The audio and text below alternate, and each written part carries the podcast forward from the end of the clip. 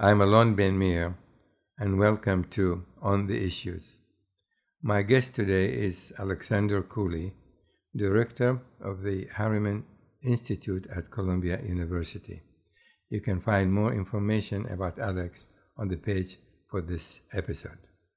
We're going back to our favorite president. Yeah. That's right. That's uh, Who can keep up though? uh Yeah. Every hour there's something. yeah. What, what what what do you make out of this? You know, for, as as you see, I mean, you know, there was uh, some discussion yesterday about the tweets. Yeah. Uh, Are these uh, position that he is taking, or is it just another ordinary person sending a, a tweet here and there?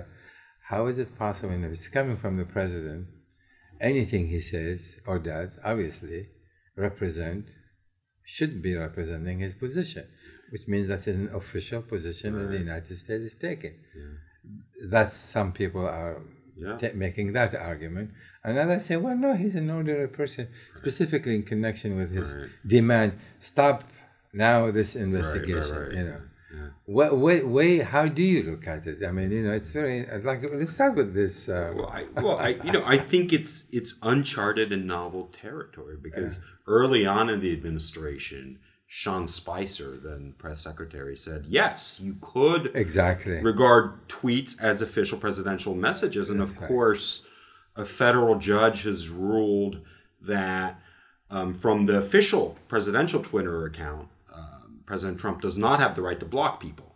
Right. Right. So he ruled that he has to unblock the people that he blocked.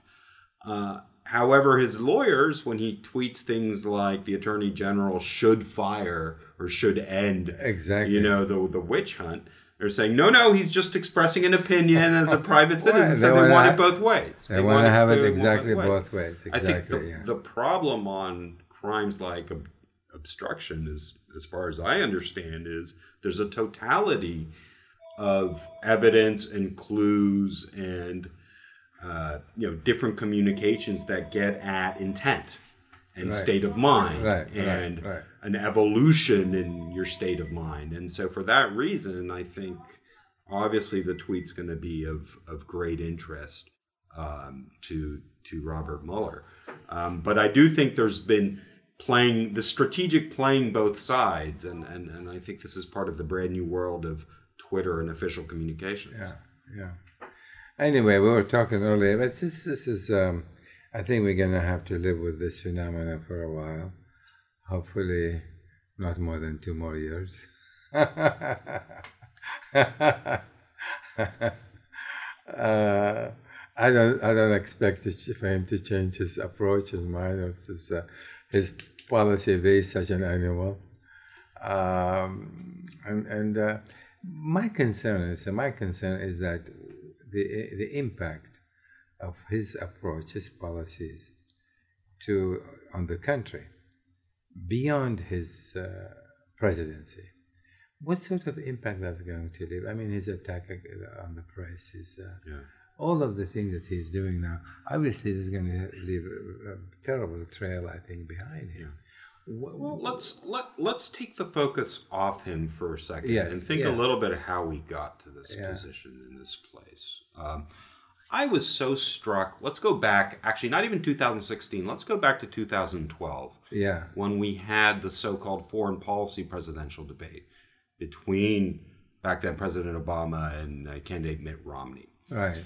And what struck me about this debate was so-called debate was that it devolved to a, que- a question of you don't think America is exceptional. Oh yes, I do. Right? That was that Yeah. was the level of discourse that was going on, and the whole question of how to deal with emerging powers. How do we manage declining American influence or power? That these things were almost taboo to bring up in a kind of you know a rational, thoughtful kind of way. And it's a debate we haven't been able to have in public That's um, right. for whatever That's right. reasons. That's right. And so here comes someone who taps into this populist anger at the financial crisis, at endless wars overseas and troop commitments, whether you know, Iraq or Afghanistan. And, you know, let's set aside whether Trump supported the war or didn't or so forth. He's tapped into that.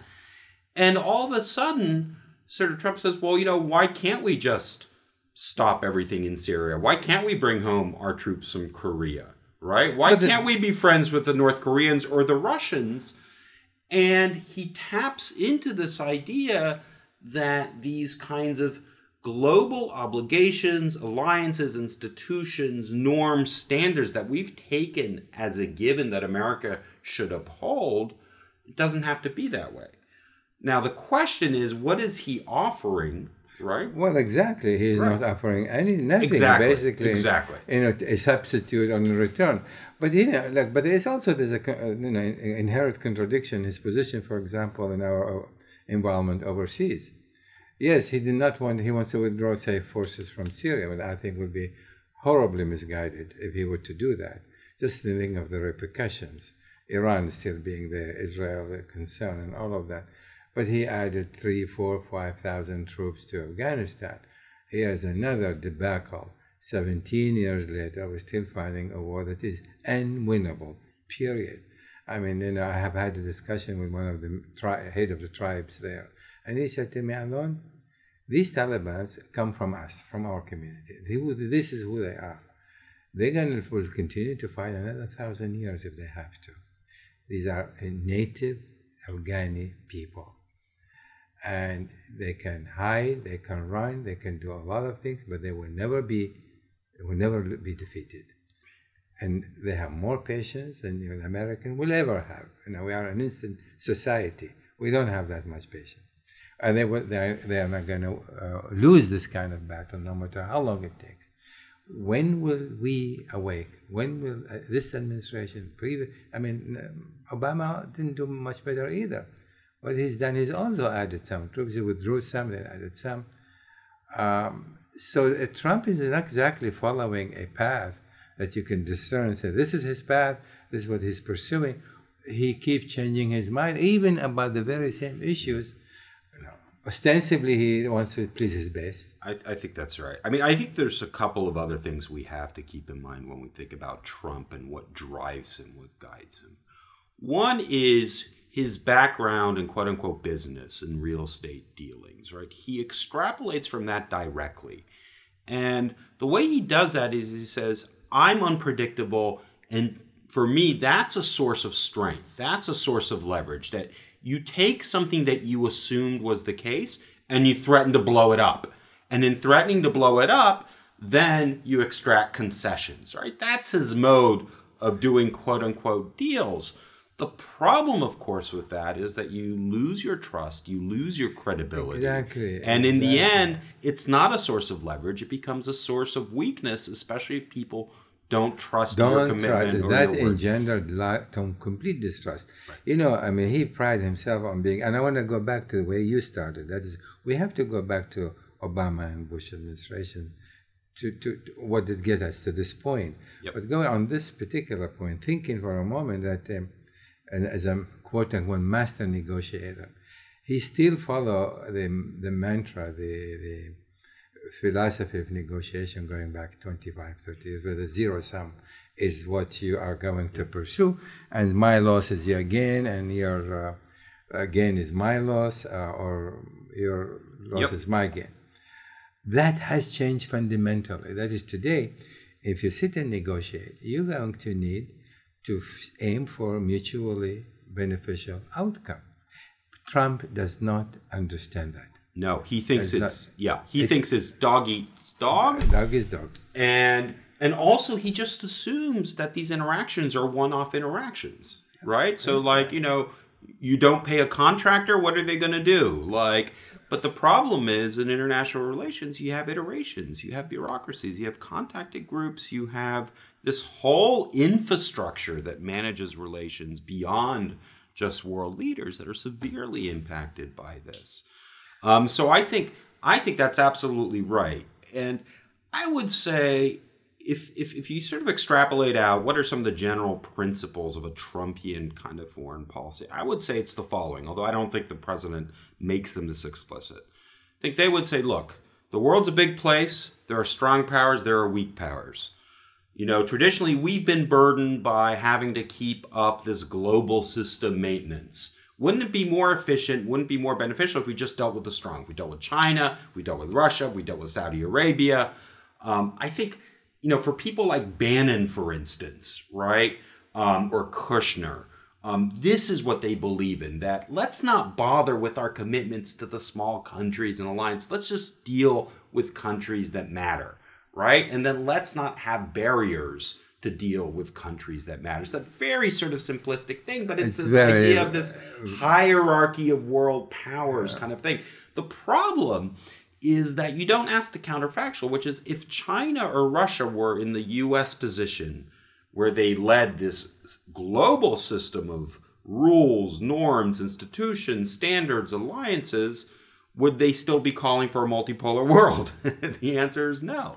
They, they, they, of course, they, they won't. But the question is this: that is, if you withdraw, if the United States were to withdraw from its global position and global leadership, well, you have China and you have potentially Russia, who would be trying to recapture the lull, the gap the, that United States is going to leave behind, and they've already been doing so, and they've already been doing so. The question is, to what extent we, that is the global community, and this is a little bit uh, difficult to talk about a global community per se, uh, does the United States, its own interests serve better, serve best, if we were to continue and maintain that outreach that leadership on a global scale, or is it better to withdraw? What is the net gain? What is the net losses? I, I feel that the United States interest is not limited to just dealing with the great powers. And I think that is completely misguided approach. You've got to deal with also emerging uh, powers. You've got to deal with the middle, in the middle powers in the middle, um, like the Saudis, like the others, and but also also uh, and I think one point I have been thinking when I was specifically in Brussels later, lately, I mentioned to you briefly, uh, you, the EU, for example, should assume greater responsibility, not in, you know, while maintaining the alliance with the United States, but assuming greater responsibility, not just militarily speaking, but, but in other fields as well. So I think American leadership remain indispensable, and what Trump is doing, I think he's disrupting this order, global order, that we have been pursuing and successfully so for the last 70 years. Yeah. And that does not augur well for the international community, but specifically, in my view, to the United States. I, I absolutely agree. I think the mistake that Trump and his backers on this issue make is this idea that if we just get rid of international commitments and institutions, then we are in a world of pure power and we can manage relations transactionally, transactionally, one on one. But that really underplays a lot of the systems dynamics and benefits that we get from maintaining the architecture. And so, you know, by treating each of these transactions in isolation, they're very much less than the sum of the parts. It's exactly. the sum of the parts that gives us leverage exactly. over our numerous interactions. You know, now there are downsides to this sort of you know global leadership systemic ma- management. One of them is this accusation of U.S. hypocrisy that the U.S. says one thing and does one thing in a set of relations, say with the Saudis, and another thing in its relations with NATO or Germany. That's absolutely true. But hypocrisy is also the lubricant of the system, if you want to look at it that way. That what? that these types of relationships can't all be of the same nature um, and of the same accord. But I do think the system that's in place, um, you know, provides real synergies across, if you want to think of it, sort of the organizational uh, kind of field. Um, and reducing these dynamics to a 1v1 would actually really impoverish the U.S. So I think that's a that's a that's a very dangerous road to go down in in purely power political terms. Right. That's right. I think I think I, I absolutely agree. I think um, um, you cannot maintain obviously bilateral relations on an equal base basis with every single country, but it's got to be some guiding principles. Exactly. And the guiding principles of the United States being one that has been extremely useful, practical, albeit with many mistakes and right. unfold, unfolds here and there. But these guiding principles has, have, as I said, you know, been successful. But how you apply it to a different countries, that's where hypocrisy come, and for good reason. That is, uh, we condemn uh, we condemn um, uh, dictators, but we still deal with them when in fact we're trying promoting human rights and, and democracy elsewhere. Uh, we deal with Saudi Arabia, we deal Erdogan of Turkey, uh, albeit they are uh, ruthless in so many different ways, but nevertheless, we, we are friends with them, so to speak. But the, but the question is, that is where I think perfection, or quote unquote, I put that perfection is such an animal, Yeah. especially not in politics and foreign policy. You, you know, there's another dimension to this too, and that is, you know, there is this meme um, that Trump buys into, and his supporters too, sort of admiring the decisiveness of people like Putin and so forth, and sort of contrasting it with, you know, the um, slow decision-making process of someone like Obama. But the fact of the matter is, Putin can be decisive yes, A, because um, he's relatively unconstrained um, domestically in some areas, not all, but also because Russia does not have the same network of commitments and alliances and relations to manage that the U.S. has. So Russia can snap its fingers and intervene on behalf of Syria and Assad as a client state, whereas the U.S. has to pay attention to relations with Turkey, relations with Israel, its Iran, Iranian policy, impact on the Middle East, impact on the Gulf states, its relationship with France, with NATO. Other Just about these- everywhere. Just yeah, about and everywhere. that's the case Yeah, everywhere. These relationships have to be managed, especially when you're talking about military intervention or questions of the highest order. So Putin is quote unquote decisive because there isn't the set of obligations that he has in Exactly. the and same he can way. afford to be decisive. Right, and, and so we're, we're, we're confusing being decisive and being strong with positions of actual geopolitical weakness, right? That sort of enable that kind of that kind Abs- of uh, tactical. uh, Absolutely. I mean, I, I disagree with those who criticize Obama for taking, going through extensive deliberation before making a certain decision. But if you really want to lead, you cannot be arbitrary. You cannot be decisive for the sake of decisiveness. Uh, Sometimes too slow is not necessarily serve the, the, the ultimate purpose. Take the EU, for example. One of the problems they have there, which is so glaring, is the, the decision-making process. The decision-making process is so slow that it is the EU is losing much of its effectiveness as a result of that. And not to speak of the fact you need the consensus of just about every country, regardless of big or small, in order to make any significant decision about anything whatsoever. So, so there is a sort of uh, also a middle road, you know, decisiveness when it is necessary, when you may need to make a decision, whereas deliberation, careful deliberation, uh, consulting, uh, allies, uh, advisors, it is absolutely critical if you really want to lead successfully. You make a very good point about the Obama um, interagency process. Here we have just two striking contrasts in styles. So the- the Obama interagency process was inclusive, always included multiple inputs, and you know, I think there is some validity to criticism that sometimes they would just be too nuanced, right? They would make distinctions between you know, well, yes, we can give them weapons, but we can't conduct exercises sort of over here, right? That's the way we're gonna send these multiple signals that we're gonna do. So we'd make these these you know these nuances. Trump, of course, is on the other side of the spectrum. That there there might be an interagency process, you know, of deputies, but it doesn't matter because Trump, because not even you know Trump's own national intelligence director knows exactly what happened in the meeting with Putin in Helsinki, Exactly. kind of thing. So he's on the other end of the spectrum. So I agree with you. There there perhaps is some room, you know, in between for you know leadership and inputs. But at the moment, we have leadership without inputs. with no inputs Yeah, whatsoever. no inputs whatsoever. whatsoever. That is that's the scary thing I think about what uh, what's happening now. Um, but you know, talking going back to your field, uh, you know, there's a lot of talk, of course, about what does Putin has over Trump now. Whether there is a video where Trump is compromised in a hotel room, or whether it's something else. What what it is you think that uh, obviously, I mean, based on everything we see, uh, Trump is not reaching out or not praising and talking about Putin in such a you know uh, in such positive terms. Uh, only because he may or may not have something on him, but there must be something else. Do you do you do you look at it from a from a geostrategic perspective? Does he have anything?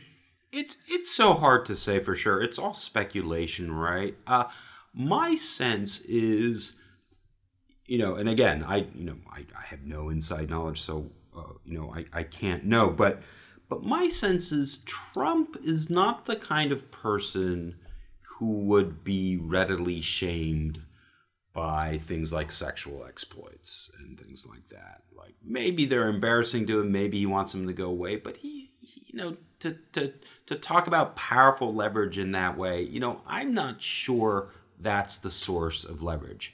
Uh, what I think is more likely is we get back to the old adage, follow the money. And is there something, a set of business practices in Trump's past, especially, let's not forget, this world of international luxury real estate. Mm-hmm. It's very opaque.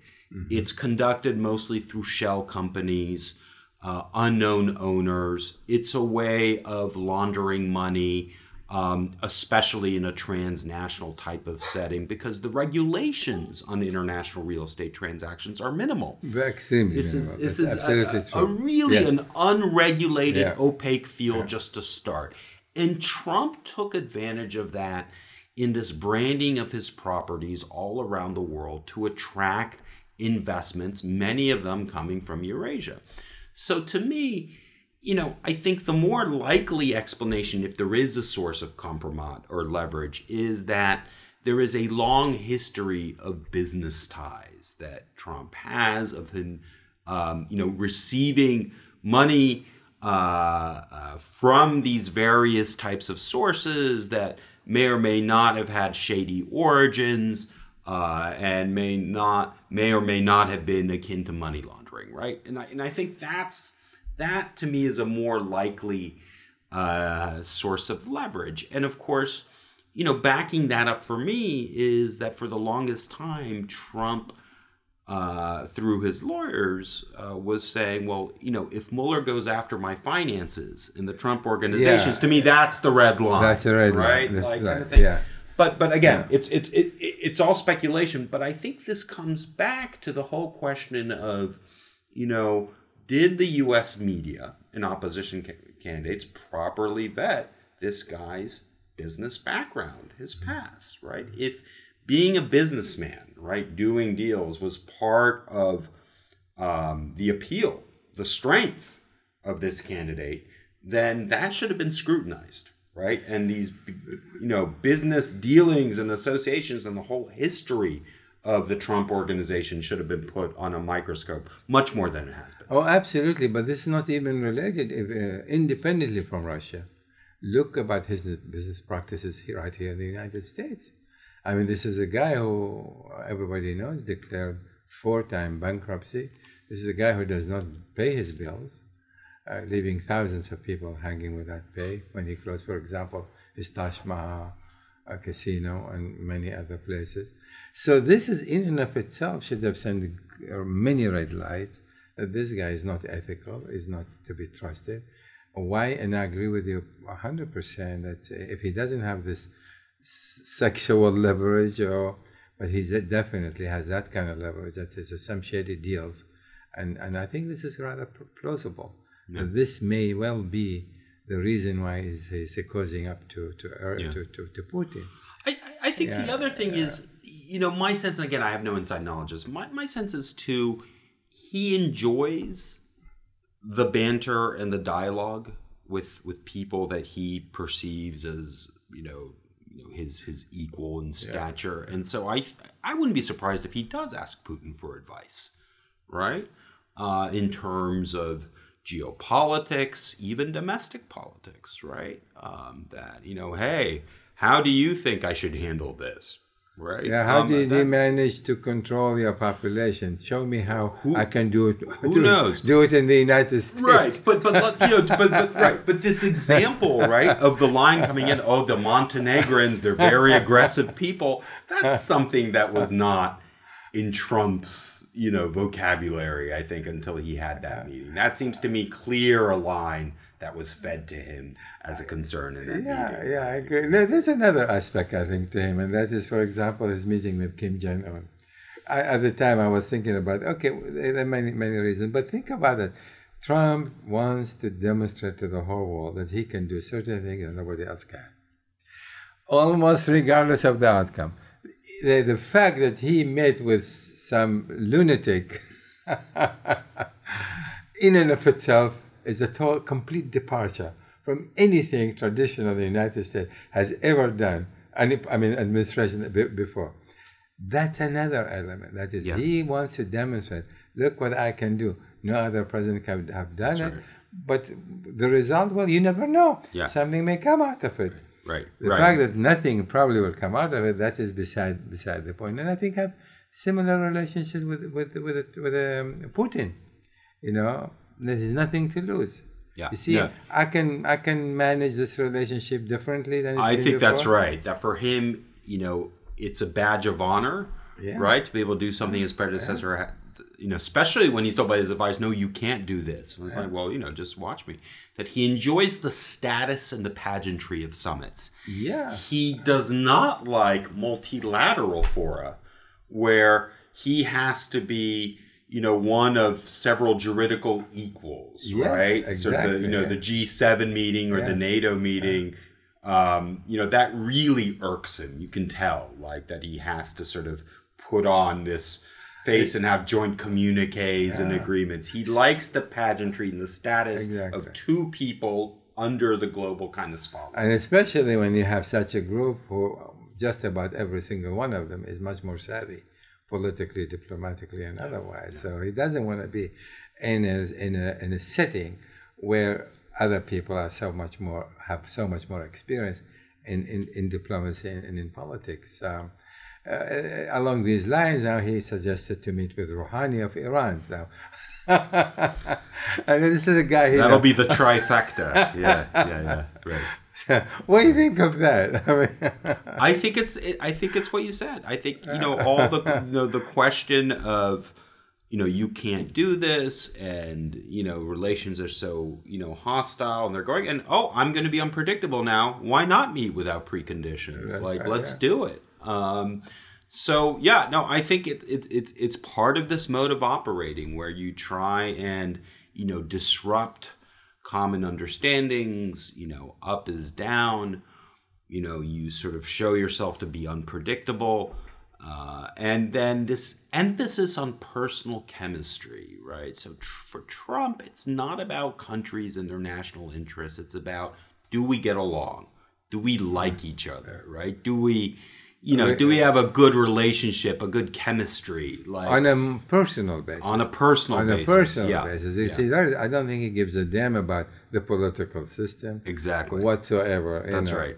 Am I getting along well with Netanyahu? That's fine. yep yep Uh, I, he- I mean, his his uh, allegiance is not to Netanyahu, is to what he perceives it to be. You know, you know what I'm saying? That is, he sees Netanyahu as someone he can deal with because it's a Netanyahu versus Trump, not Net- not Trump versus Israel itself. right That's that's the difference, and that's and that's where, where he comes from, which is. Very, but I want to go back to where you, where you wanted to go back initially. That is, to what extent, from your perspective, the Obama's foreign policy, or the residue of that policy, impacted on, if there is such an animal, uh, uh, Trump policy, Trump foreign policy. Yeah Where, where do you see the, the residue of that impacting on, on Trump in any way? Well, I I think there's a couple of of of impacts. One is Trump wanting to reverse Obama's signature achievements, right? Oh, yes. And so Yeah, I think this is In you know, every respect. in every respect, both Yeah. domestically and internationally. So if Obama did it, then he's going to undo it, right? Despite I, the I, I logic. agree. That's become uh, his foreign his policy. Yeah, yeah. it's a domestic as Yeah. well as foreign policy. If Obama Yeah. I agree 100. yeah. percent Yes. yeah, that, and then I think he he also, you know, doesn't like this idea of the U.S. Um, you know, uh, getting into these sort of consensus-based um, fora and agreements and organizations and so forth, and and so, you know, again, this is. Um, uh, you know the, the search for you know very brutal transactional kinds of policies and then i think you know the other area which is the distinct break that we haven't had is this um, projection of um, the kind of alt-right transnational illiberal agenda overseas right so you know to have a us president who is championing brexit who is championing the right, the rise of far right parties, Marine Le Pen, for instance, yeah. um, um, Orban, who is sending ambassadors to places like Germany and the Netherlands, um, you know, who take these very tough anti-immigration stances and are very critical of the governments which are hosting them. so right. this is a sea change, right? This projection of this kind of illiberal rightist politics and infusing it into normal, what should be normal foreign policy processes and institutions, I think is, um, as as you must have observed too in your uh, travels and work in Europe, must have really uh, shaken up. I think a lot of our traditional partners. Oh boy, I mean they are shaken in every which way you can imagine, and I cannot uh, begin to tell you how they reacted during that week, especially when NATO was Yeah. taking place, and how they everywhere you went in the parliament, he said, I, "I can't believe what I'm hearing. I cannot believe what I'm seeing." and and, and, and and, and the impact of that, I think, is, is lasting. Uh, I mean, for the same very reason, of course, he doesn't like uh, NATO. For him, is obsolete, or yeah. or the EU is, is uh, defunct. That's right. Yeah, Uh, yeah, yeah, yeah. He much, uh, yeah, just encouraging Macron to, to leave, and then he'll do a better deal. But there's some interesting perspective too. Let's let's not forget that Obama was soundly criticized in many quarters as not being enough of a transatlanticist, right? Yes, that, yes. that that of not supporting the transatlantic alliance publicly, of not showing an interest in it. Remember, under Obama, it was all about the pivot to the Pacific, right? Um, and the TPP. And- Don't you think that's been somewhat uh, overly exaggerated? It was. It I- was I so, exaggerated. yeah. And I, I think what the Obama team didn't sufficiently appreciate was that when you are a global power, when you say that you're going to go somewhere and emphasize something like our Pacific relations, then that makes folks who are not in the designated area nervous. And that's why you say, for example, with the Baltic states. Baltic states were very nervous about Obama.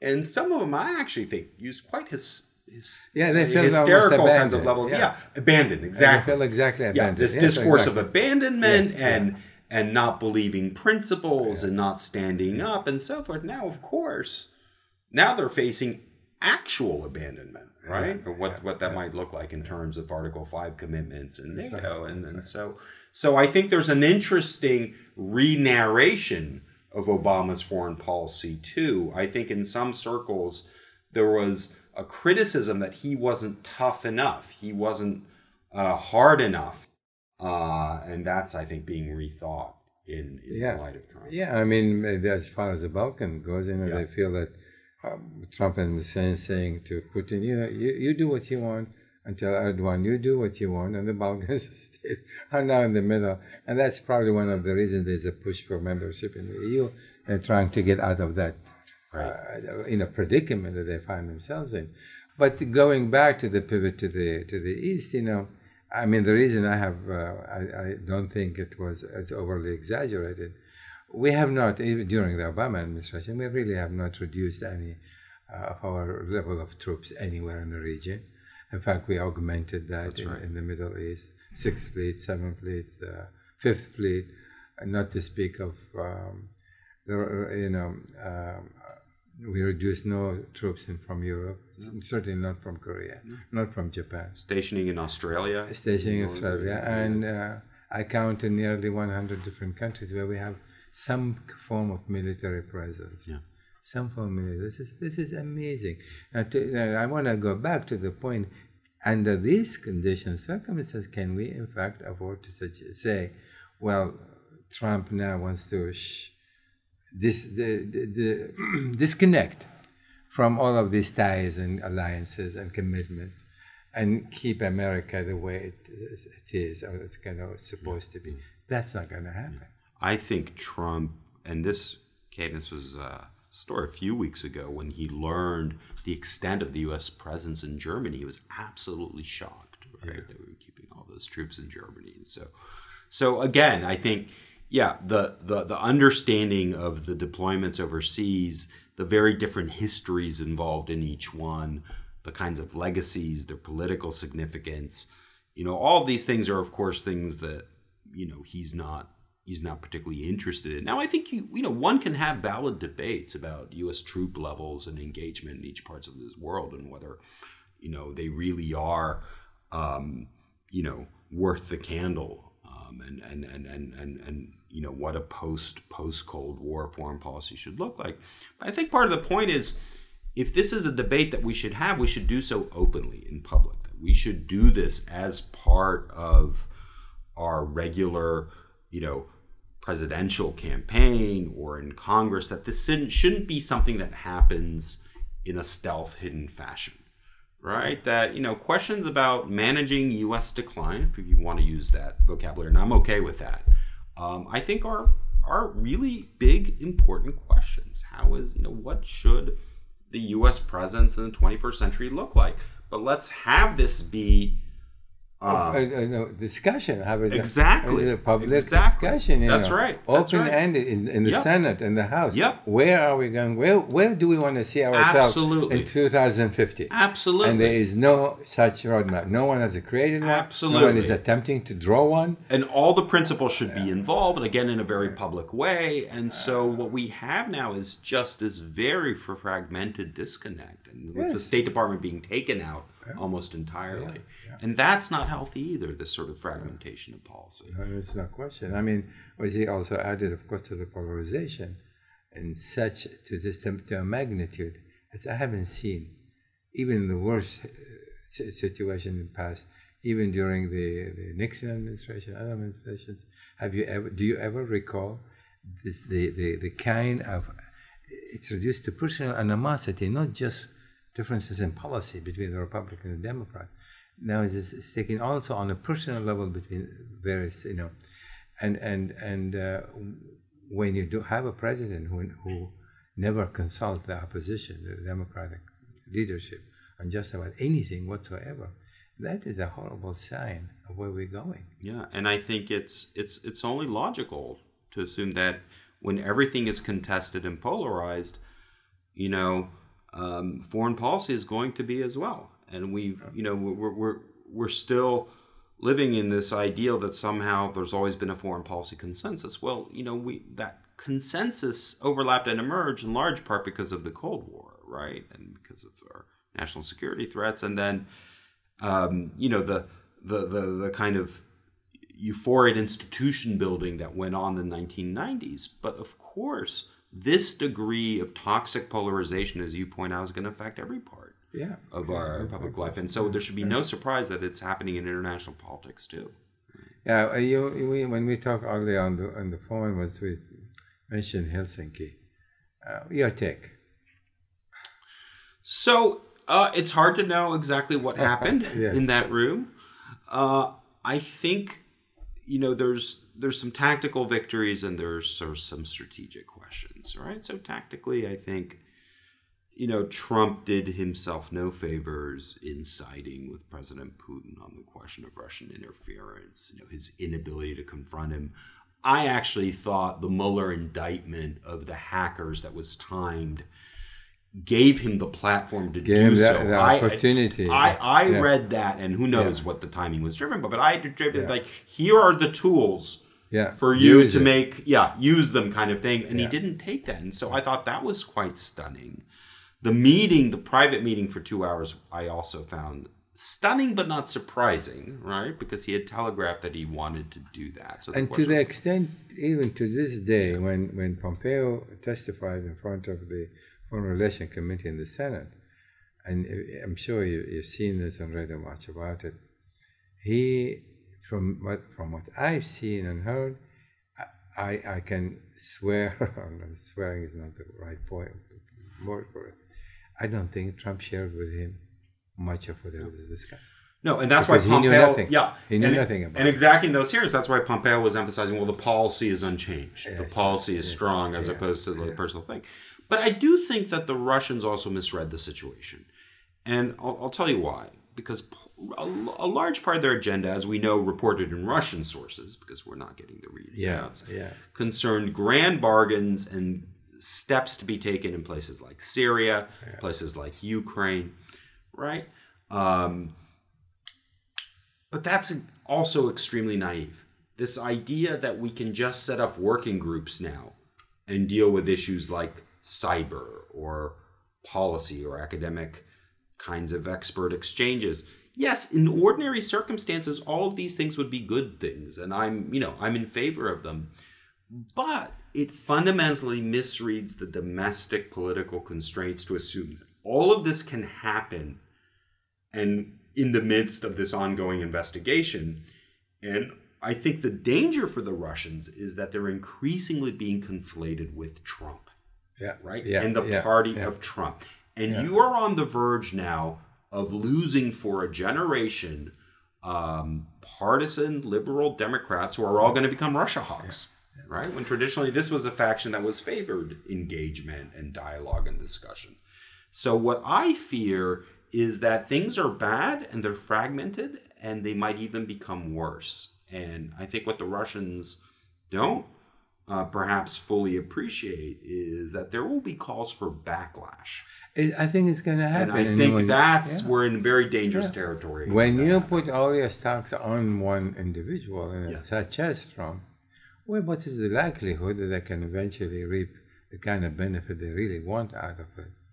given the fact that we are not Russia and a president cannot be elected more than twice, and somebody else is going to come to the fore, and uh, who, who he, she or he or she going to take a completely different look at where we are. Yeah.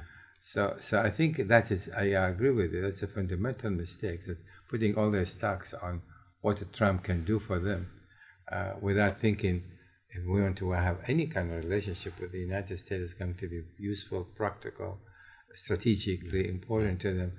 They've got to put also pay attention to what's going on. And it's always this wanting to get maximum buck for things. So yeah. like big issues all yeah. the time, yeah. grand bargains, and it just you know the policymaking process doesn't work that way. And so the you know, the bigger the goals, the bigger the disappointments. And that's always been the case in terms of the resetting of US sort of Russian relations because there's such structural problems and disagreements between the sides. But even more so now, and I think this is exactly the time, if I were advising the Russians, that they'd want to keep a low profile, right? Not make a public display of all uh, these agreements and all these things that we agreed to and so forth because this is absolutely toxic in a domestic political setting and so right. I, I, I think they're starting to understand a little bit of that in terms of the fallout from helsinki um, um, but again the the appreciation of the domestic political constraints you know i don't think they they quite understand how difficult it is um, for any of these things to be implemented in a in a political time like this. That's they, I think you're right, and they don't understand that uh, certain you know the political culture that is embedded in our system. That the Trump can temper with it, can play with it here and there, can compromise here and there, but fundamentally he is not going to be able to change that, and they will have to live with that. They'll have to live with that. Yeah, yeah, yeah. and I think you know then the other part of this is. Um, you know, I think what you see with the Mueller indictments, and now we see the, the trial of Paul Manafort, not to get into too much detail, but you were all also shining a light in terms of some of these other transnational networks and activities in mm-hmm. the world of, you know, Eurasian oligarchs, of political consultants, of Viktor Yanukovych, um, and all his networks.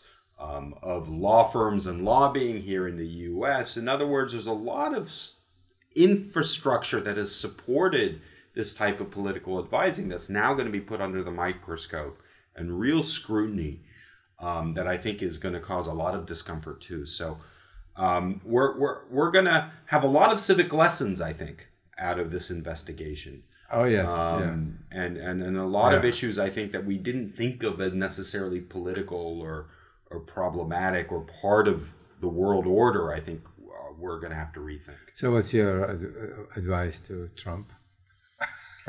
in, in a nutshell. oh gosh, oh gosh. I mean, I I would I I mean, my advice to Trump would be if you truly value the U.S. power politics, right? That you'll start seeing a lot of these things not as impediments to power, but as assets of power, right? right? As constituting American power. And if you start thinking in those terms, um, then that's the basis for a much more effective raw power politics. But I think the sort of you know the straight analogizing from real estate deals in the 80s and 90s to international affairs isn't serving but well. does he really he think does he really understand the magnitude of, uh, of the power of the united states I'm and not have, sure he does. That's, I'm not that's, sure. Well, that's my, my, sure my thinking. The magnitude of the power did, and the capabilities. If yeah. he did, and probably he would have been yeah. taking some different yeah. kind of steps. Yeah, yeah. And, and, and I think you know what's at stake now. I'm speaking just in terms domestically. What's at stake with the midterm elections? Yeah. You know, impeachment may be. I mean, we you know we just don't know yet what you know what the special counsel is going to recommend and how the political process will play out. But I think what's really at stake is subpoena power in the committees. It's the ability to hold hearings uh. on any one of these issues. Yeah. What happened in Helsinki, right? What are the nature of sort of, you know, Trump's business dealings, right? Um, in countries X, Y, and Z. The minute you have subpoena power and committee power, yeah. all of these issues are going to be put under a spotlight. And so I, you know, I think he probably understands it, but again, I don't think he appreciates how this can just bring a presidency to a complete halt. I mean, you think the last two years of Reagan, Iran Contra, nonstop hearings, and it'll be that I think impeded dramatically. Yeah, yeah, yeah, yeah, room for to, to maneuver. Exactly. Yeah, yeah. Well, thank you so much. I think uh, we are in good time. Yeah. My pleasure. Thanks for having me. No, it's my pleasure. Thank you. I think it, I hope you. Yeah, I enjoyed it. Yeah, that was fun. Absolutely. Absolutely. Thank you for listening to this episode on the issues. You can find this podcast on my SoundCloud page and stay tuned to my social media accounts for the latest analysis and announcements.